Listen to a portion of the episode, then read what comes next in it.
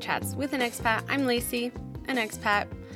I want to talk a little bit about daily bookends, and these are the things that are already happening in your life. Um, they are the way you wake up in the morning, how you get out the door, or unwinding before bed, how do you go to sleep at night. We learned at a training that we went to right before we moved to Japan that these daily bookend pieces can be so critical for a family, especially for kids.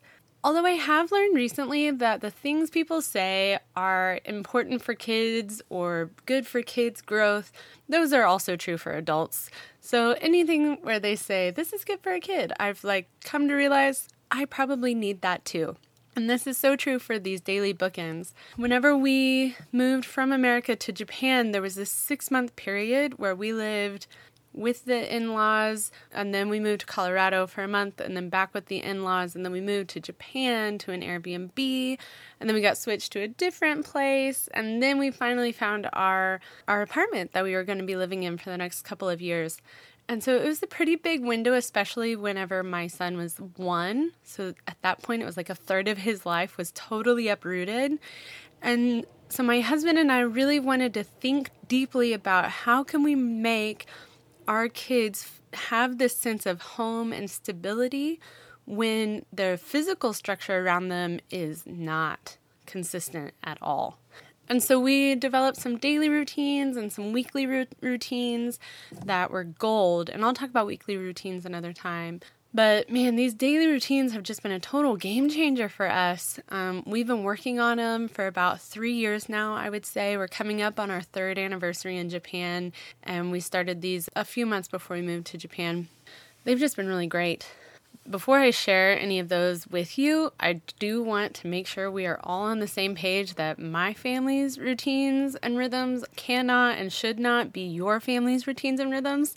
For a while, my kids were going to bed around 6:30, and one of my best friends, she would put her kids to bed around 11. Their dad didn't get home from work until like 9 o'clock every night. And so, if her kids were going to see their dad, they needed to be awake at that time of night. It was the only time of day where they were going to get to see him. And I thought it was so wise to adjust her kids' bedtime so that they could see their dad. But for my family, if we tried to fall asleep at 11 p.m., that would be we would all be asleep on the couches anyway by about 9:30 no matter what, I'm pretty sure. um, so that wouldn't work for us to try and do that. But she was looking for ways and I was looking for ways to to create a base level in our home where life could grow uh, and flourish.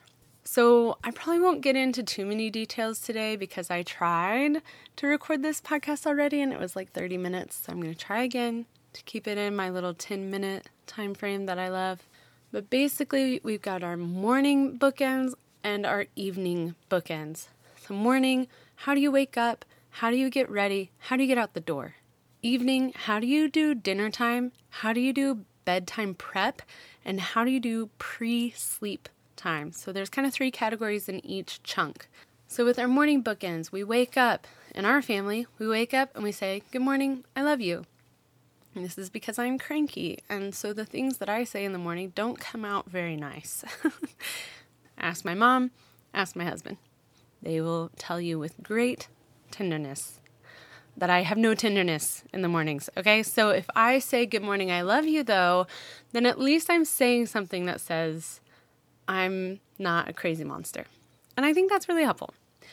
Our family eats breakfast together, the kids get dressed and then brush their teeth. And then after that, if there's time left, then they get to play. And this is the biggest part of their morning routine that they cherish. They really want to be able to play before they go to school in the mornings.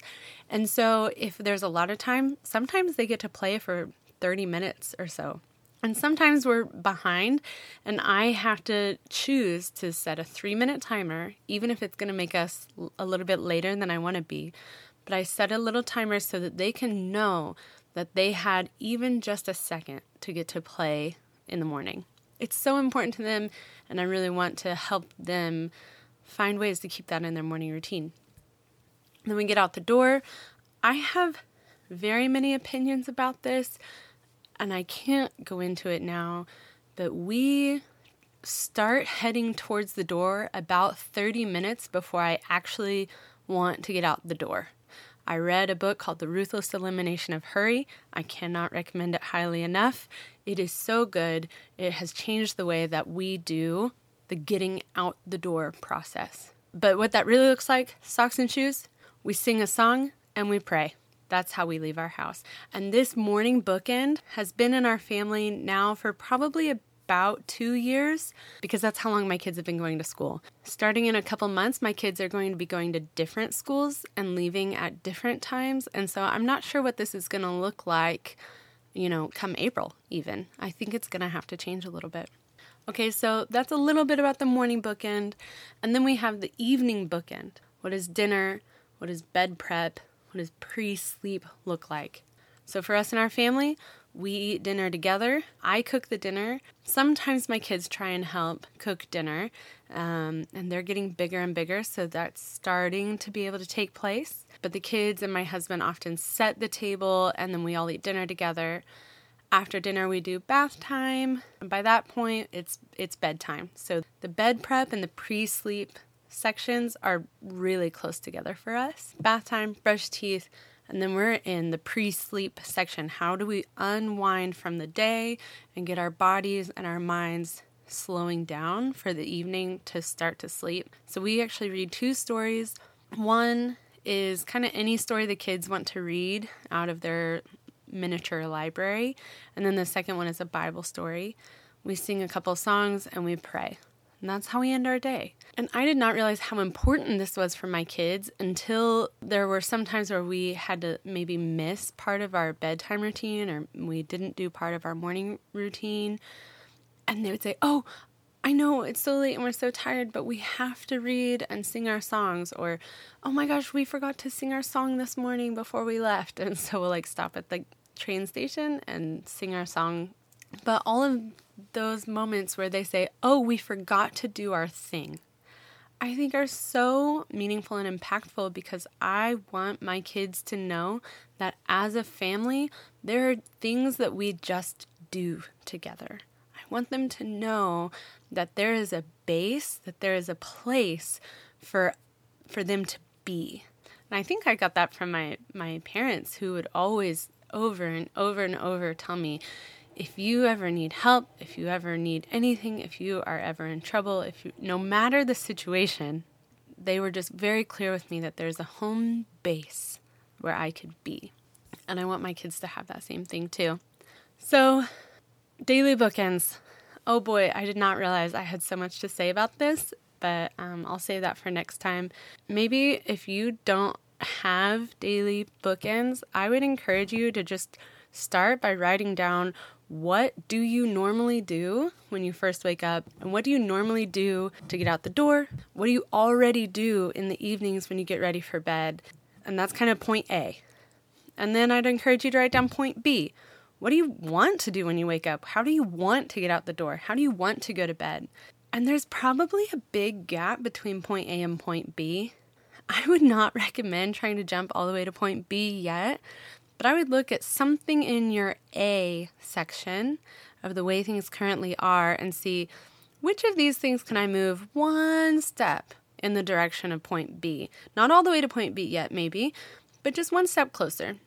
I hope that's really helpful. I can't wait to hear how this goes for you. Would you please let me know, maybe via social media on Instagram? I'm at Lacey Jane White. I'll leave a link in the description of this show, so please reach out and tell me how it goes.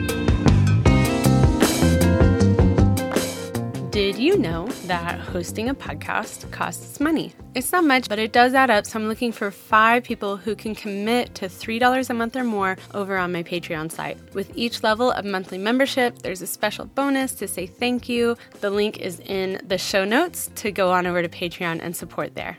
Thank you for listening to Bike Chats with an Expat. I'm Lacey, an expat. I live in Japan with my husband and two kids. When we first moved here, I would use my short morning commute on my bicycle to call friends and family back home. It was so good for my soul, and now I want to share that time with you. But maybe not on my bike because that's a little windy. Bless the souls and the ears of the folks that I called all those mornings. all right, I'll see you next time.